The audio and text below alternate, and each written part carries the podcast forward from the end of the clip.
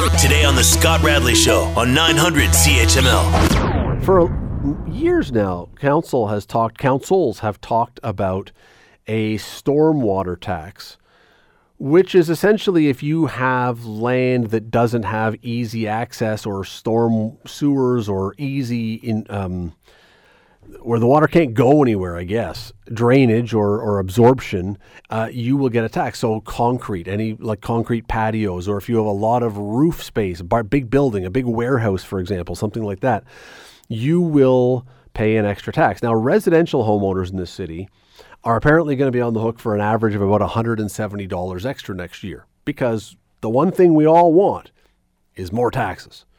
But beyond that, farmers are being are well they're outraged right now it's by the sounds of it because farmers have farms sometimes they have greenhouses. It's not the same as a warehouse. They have to grow stuff. We live in a cold climate. You need places to store food or to in the winter to grow food.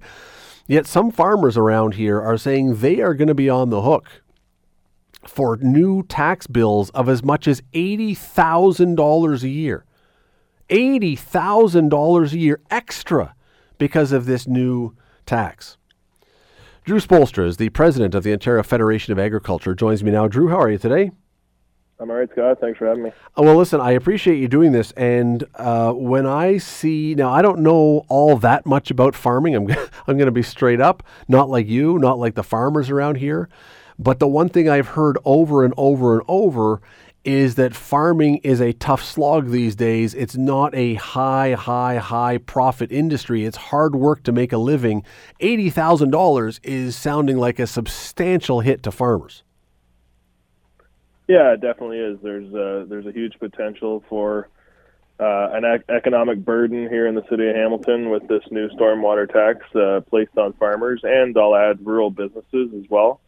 Um, you know, the real problem with the whole thing is that uh, we don't drain into any stormwater management system uh, that the city manages, and uh, in a lot of cases, we're actually taking stormwater out of uh, you know certain areas that have subdivisions with stormwater management ponds. That water is actually draining across uh, rural creeks and ditches, and a lot of times through some of our farms. So the economic uh, piece of it is certainly one thing, but um, you know there's a a fair and equitable equitable piece of it too that uh, when when farmers and rural residences aren't draining into uh, a managed system, that's where we see a problem with it. Okay, so help me out with this, Drew, because uh, my thought would be if I own a farm, first of all, I want rain, but even then, if I do have rain that comes down on the roof of a greenhouse and drops off somewhere, is it not in many cases just going into farmers' fields or other places? It, it doesn't seem to me like if you own a farm that this is a problem. So yeah, you're right. Uh, you know, definitely farmers uh, farmers need rain. Uh, rain makes grain, is the saying, and and that's certainly something that we rely on as part of our production systems. There are you've talked about greenhouses, and and they're going to be one of the uh, the hardest hit uh, sectors of the industry when it uh, when it comes to the stormwater management fee, because of the size of their buildings and the amount of roof space and impervi- impervious space on their properties. Um, in a lot of cases, those uh, facilities are collecting a lot of rainwater, so uh, to use to to water the crops and whatnot in the in the greenhouse. So, um, you know, certainly we are looking at the green space aspect and and what can be done in terms of this uh, stormwater management fee. But uh, ultimately, what we're seeking is a complete exemption for farmers mm. and rural properties. And if you if farmers are collecting some of this stormwater to help with their irrigation, is that not then taking a load off the water supply? I mean, you're actually helping. Ultimately, are you not? Yep, absolutely, we are. And uh, you know, I, I think the consultant in this case is starting to recognize that a little bit. But uh, so far, uh, in terms of an incentive program, they're only offering us up to 50%. And uh, you know, in a lot of cases, like I said before, we're we're taking water from other properties that that cross our uh, our farm properties, and you know, we should be seeing uh, up to that 100% mark for some of these incentives. The city has said, um, and you've alluded to it. The city has said that it will look at this. It's it's it's asking staff, I guess, to see if there's any kinds of um, benefit or program or something that would help farmers and, and get them off the hook a little bit for this. But w- what happens if that doesn't happen? I mean, eh, are is is this for fifty thousand or seventy thousand or eighty thousand for a farmer? Is that enough to put them out of business? Is there a risk that something like this runs them out, or does it just make it much much more difficult? Oh, sure. There's the risk of putting uh, farmers out of business. There's also the risk of of uh, you know seeing those farmers leave the municipality. Uh, I mean, you know, puts us at a competitive disadvantage with not only the neighboring county, but uh, you know other areas within the province, or you know even uh, into some other states as well. So uh, there's other places that uh, aren't charging this tax that uh, are gonna are gonna look more uh, economically viable for farms, and and it's uh, pretty tough to justify an expansion of your business here in Hamilton. Uh, you know, with that dollar value going back uh, in terms of taxes. So, what we need to look at certainly is uh, is the future of the industry. Uh, you know, council and, and, and staff and residents across Hamilton uh, are fairly supportive of agriculture, and we appreciate that. Certainly, when it comes to uh, urban urban boundary discussions and things like that but uh, this is where the rubber hits the road, and, and we need to see some more support for the farmers and farm businesses across the city now. Well, the counselor for Flamborough, Ted McMeekin, has made, I think he made an excellent point on this one. And he said, you know, for all the time that council spent talking about not expanding the green belt because we don't want to eat into farmland, this is the kind of thing that could chase farmers out of business and undo the very thing that you were trying to do, which, again, it's like you've got to make sure that you're not doing one thing and then undoing it with something else.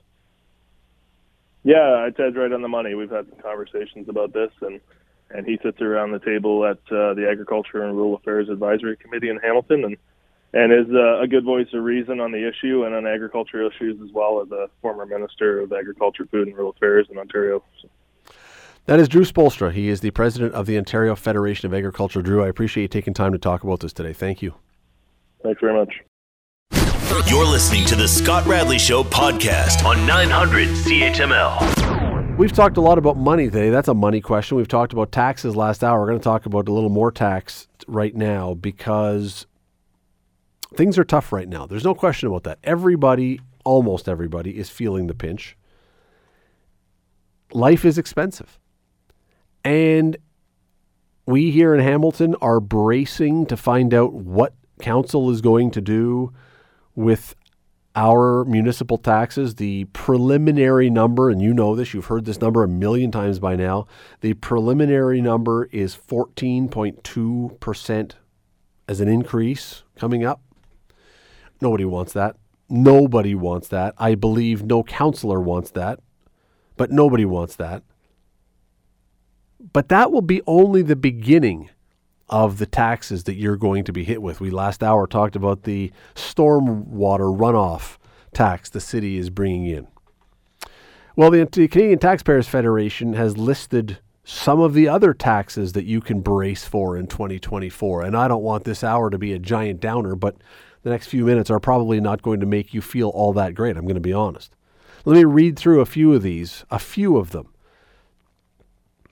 it's not really a tax per se, but the Canada Pension, well, it's the Canada Pension Plan tax. Uh, if you earn $68,500 or more in a year, you'll pay an extra $133. Employment insurance tax. Workers making about that much will pay an extra $47. The carbon tax is going up on April the 1st. Uh, second carbon tax will be coming in. That will uh, inc- hit the average household as much as 1,100 or almost $1,200, according to the Parliamentary Budget Office. The liquor escalator tax, every year, liquor taxes go up automatically on April the 1st. There are other things. We are being taxed and taxed and taxed and taxed and taxed a little bit more. Uh, Canadian Taxpayers Federation Ontario Director Jay Goldberg joins us now. Jay, how are you tonight? Doing well. How are you? I'm okay. I thought you were going to say you were taxed. I thought I thought that was the answer you were going to give because that would be the I mean based on what you guys are writing here that would be the appropriate response. It seems as though there is just no end to where the taxes end. There really is no end. And, and if you look at the federal level, I mean, you mentioned some of them. Payroll taxes are going up. Uh, if you make more than $73,000, it's going up by $347. And essentially, what we calculated is if you add together the increase in the Canada Pension Plan, the increase in your employment insurance premiums, and and the payroll tax increase, if you're making more than seventy three thousand dollars a year, your taxes are going up from those three alone by five hundred and seven dollars next year. And look, when we when we hear that over 50% of households are $200 away from not being able to pay their bills. And I've heard from many of them, you know, give me a call or a text or an email. This is going to be brutal for those families. That tax hike that I just mentioned, $507, that's, you know, more than two times as much as uh, 50% of us are saying we can no longer pay our bills. So it's going to be a very stark beginning to 2024 and you're going to see that on your very first paycheck of the year. Are the people that you're describing though in that dollar figure of what you're making are they not what we would generally describe as the middle class? Mo- many of them are in fact the middle class. Uh, but you know we have canadians 50% of canadians say they're $200 away from not being able to pay their bills. So that's not just uh, those who are making low income those on minimum wage. If we're talking half of Canadians. We're definitely talking about a huge chunk of the middle class. And the middle class is going to get hit as well with all of these federal tax hikes. And of course, we can talk about haven't even mentioned the, the carbon taxes, the liquor tax. If you if you're so depressed from hearing all these tax increases, you better go out and buy mm. your alcohol before the first of April because that's when taxes are going up on that. So it's a whole laundry list. And you know, I was listening to your opening there, and you know what we're going to experience in municipalities all across this province next year but hamilton's way up there is a brutal municipal property tax increase and we didn't include those in the report yet because they're not finalized so right. we don't like to include preliminary numbers the reason i mentioned middle class though is that for years now almost a decade now the mantra that has come out of governments has been we're doing everything for the middle class and yet it sounds as though yeah, you can make the case that we're trying to do everything for the middle class, but it's the middle class that is now picking up the tab for all this. It sounds like. That's right. I mean, you look. You mentioned home prices alone, the cost of living uh, in Hamilton and the surrounding areas. You know, if you want to, for example, own a home in Hamilton, uh, you definitely have to be making more than seventy thousand dollars a year. That's the middle class, and those are the folks that are getting the five hundred and seven dollar tax hike from the payroll taxes, CPP, EI. And then, you know, you start to talk about the carbon tax. The t- carbon tax is going to go up again on April 1st from $65 a ton to $80 a ton. That's going to increase the cost of gas by 3.3 cents per liter, bringing the cost of the first carbon tax to 18 cents a liter. We're going to get these clean fuel regulations, which again will add another 17 cents a liter over the next several years. Uh, and one thing we also have to talk about is home heating. Home heating, you know, we live in Canada. Heating your home, it's not optional, despite what the, the federal government seems to seems to think. They gave an exemption on the carbon tax on home heating to those who have home heating oil, which is only 3% of Ontarians, even though it's dirtier than using natural gas to heat your home. If you use natural gas, the average household this coming winter will pay a $300 carbon tax bill, and that will go up a lot closer to $400 next year because of the carbon tax hike that's coming on April 1st. Yeah, and and what also gets left out of this, and uh, you guys are not leaving it out, but I mean it's just the reality is that we as the average people pay this but farmers and truckers and all the other things that get food and supplies to our stores and to our grocery stores and eventually to our table, they're also being hit with these taxes and they don't absorb those. They always pass those on. So we're also presumably going to see things going up in price again because they have to cover the costs of their tax increases. We will. And you know, there's a bill that made it through the House of Commons without the support of the government, but with the support of opposition parties that would have taken the tax off of fuels on farms that are still being taxed today. And those taxes between now and 2030 represent almost a billion dollars in taxes. But uh, the Senate is blocking the bill from being passed and uh, signed into law on behalf of the government. They're blocking it. And that would provide relief for farmers and that would provide relief for consumers because you're absolutely right. Farmers can't just eat the cost of, of you know, the fact that it's more expensive to to grow their food, to to ship it from the farms to the point of sale. Again, these trucks, uh, diesel trucks that they're having to take from the farm to the point of sale, that is being hit with the carbon tax. So if the farmers are being taxed and the transportation is being taxed, absolutely we're going to see higher prices. And first and foremost, higher food prices.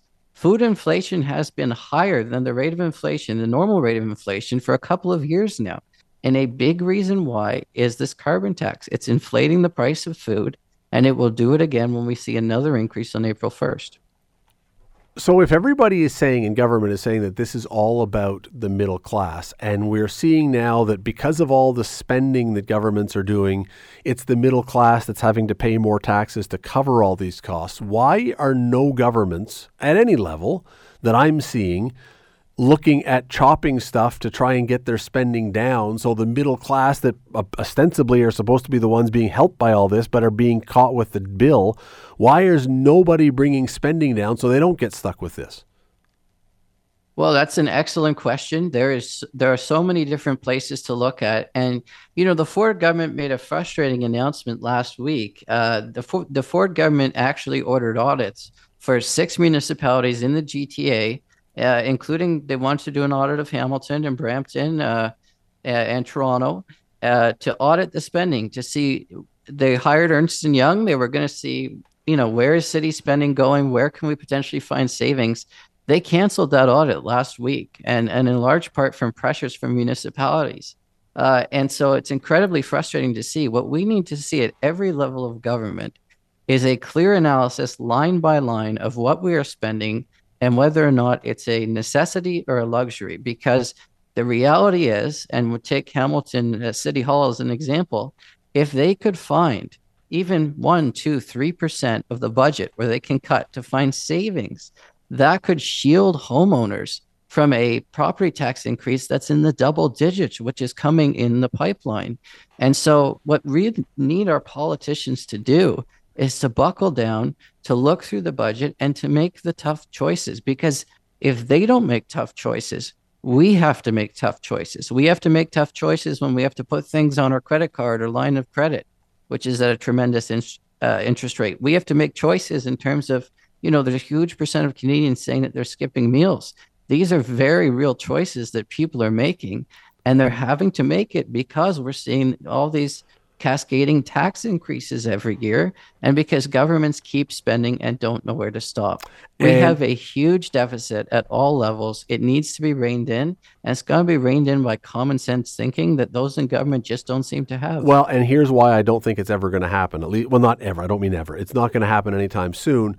We are with the federal government as it sits right now being propped up by the NDP, we could potentially have an election call at almost any time. If the NDP ever pulls their support, this thing falls apart and we go to the polls.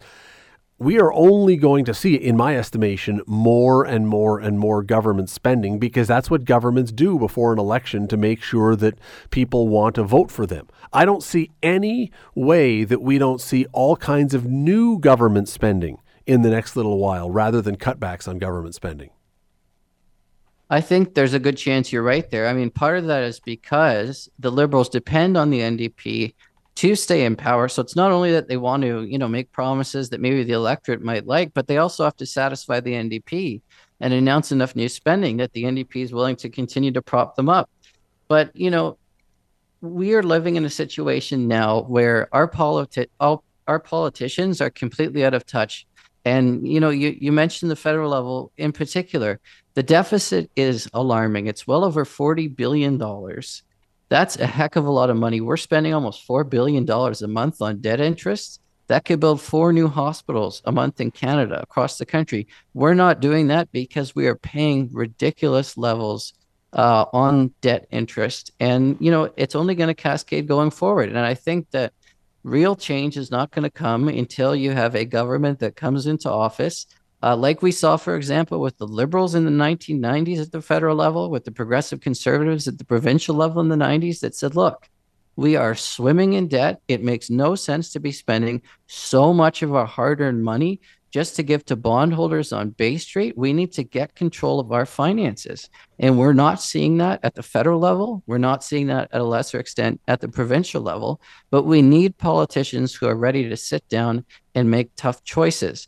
But I think we might be able to st- start to push our politicians. And you might be seeing this in the polls where, you know, voters who perhaps in the past would have been uh, excited about new government spending announcements uh, are, are getting frustrated. And we're seeing, for example, the prime minister's support decline despite coming up with new spending but that's promises. why and I think people are trying are starting to see that the game is up. No, but that's why I think uh, it's it, the polls are down, Jay. So I think what you're going to see is more and more spending. And this is not a this is not just a Justin Trudeau situation. All governments, when we get close to an election, they spend. They try to buy your vote. That that's that happens with all stripes of government.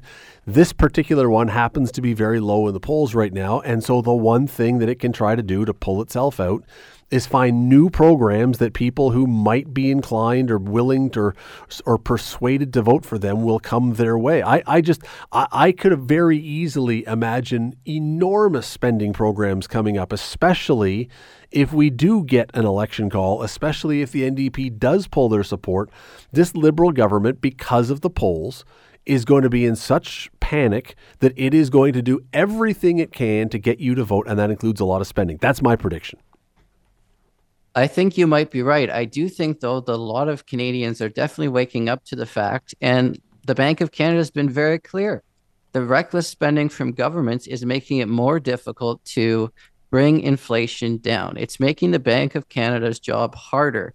And what that means is we're seeing more interest rate hikes because government is not working with the Bank of Canada to get inflation under control. The feds are increasing spending, and so interest rates have to go up further. And so the choice that people need to think about then is on the one hand, if we're getting more spending and borrowing out of Ottawa, that means if you have a mortgage, your mortgage rates are going up, your credit card rates are going up, and your line of credit rates are going up. Borrowing any amount of money, you know, I, I have a friend who lives in Hamilton. His mortgage has gone up, variable rate mortgage, by over a thousand dollars a month. It. I believe over it. the past couple of years because of what's happened. And so, despite the fact that the federal government, the Trudeau government, might want to spend, and they may very well go ahead and do that, I think a lot of Canadians are realizing that it's inflationary pressure that's hurting them in so many other ways, particularly because of high interest rates. And I don't know that all this ad- announced spending, even if they're going to do it out of desperation, is actually going to convince voters to give the Liberals another shot. We will see. We will see, But, and, and uh, we we got to run. But here's here's why I think what I think because we've already started to see commentary by MPs and commercials and like online things on Twitter and stuff talking about how Pierre Poilievre wants to come in and chop stuff and he, there's a I saw one today that he wants to cut 100 programs and it's all about austerity. If you're arguing as a government that your opponent who is beating you in the polls wants to cut back on stuff, what is your only position left for you? You've painted yourself into the corner that you will not cut and you will bring more things to more people, and that costs money. I see no way for them to do anything but spend more based on the position they're taking. I think you very well may be right, but I would uh, think back to the 2018 le- election here in Ontario. Kathleen Wynne was very close to balancing the budget. She changed her mind in that last year, and they spent like drunken sailors, and they were beaten very handily at the polls by a political party. They haven't necessarily lived up to it, but by a party that said we're going to get spending under control. And you know, it could really blow up in the government's face if if they go in that direction. I'm not saying you're wrong. I'm saying it's quite possible. We know that there's negotiations still going on over pharmacare and dental care might be ramping up, and so you may very well be right. But I do think that when governments do go too far that way, voters are not afraid to punish them, and so the government should think twice before going down that road. We will hope uh, that there is self control shown. We will hope. Uh, that is Jay Goldberg. He is the Ontario Director of the Canadian Taxpayer T- Canadian Taxpayers Federation. Jay, always appreciate you doing this. Thank you. Thank you. The Scott Radley Show. Weekday evenings from 6 to 8 on 900 CHML. The Scott Radley Show podcast is available on Apple Podcast, Google Podcast, and wherever you get your podcasts. I'm Scott Radley. Thanks again for listening, and do not forget to subscribe to this podcast. It is free. You will never miss an episode, and also be sure you rate us and review us Whatever you think of us, we'll take it. Thanks for listening.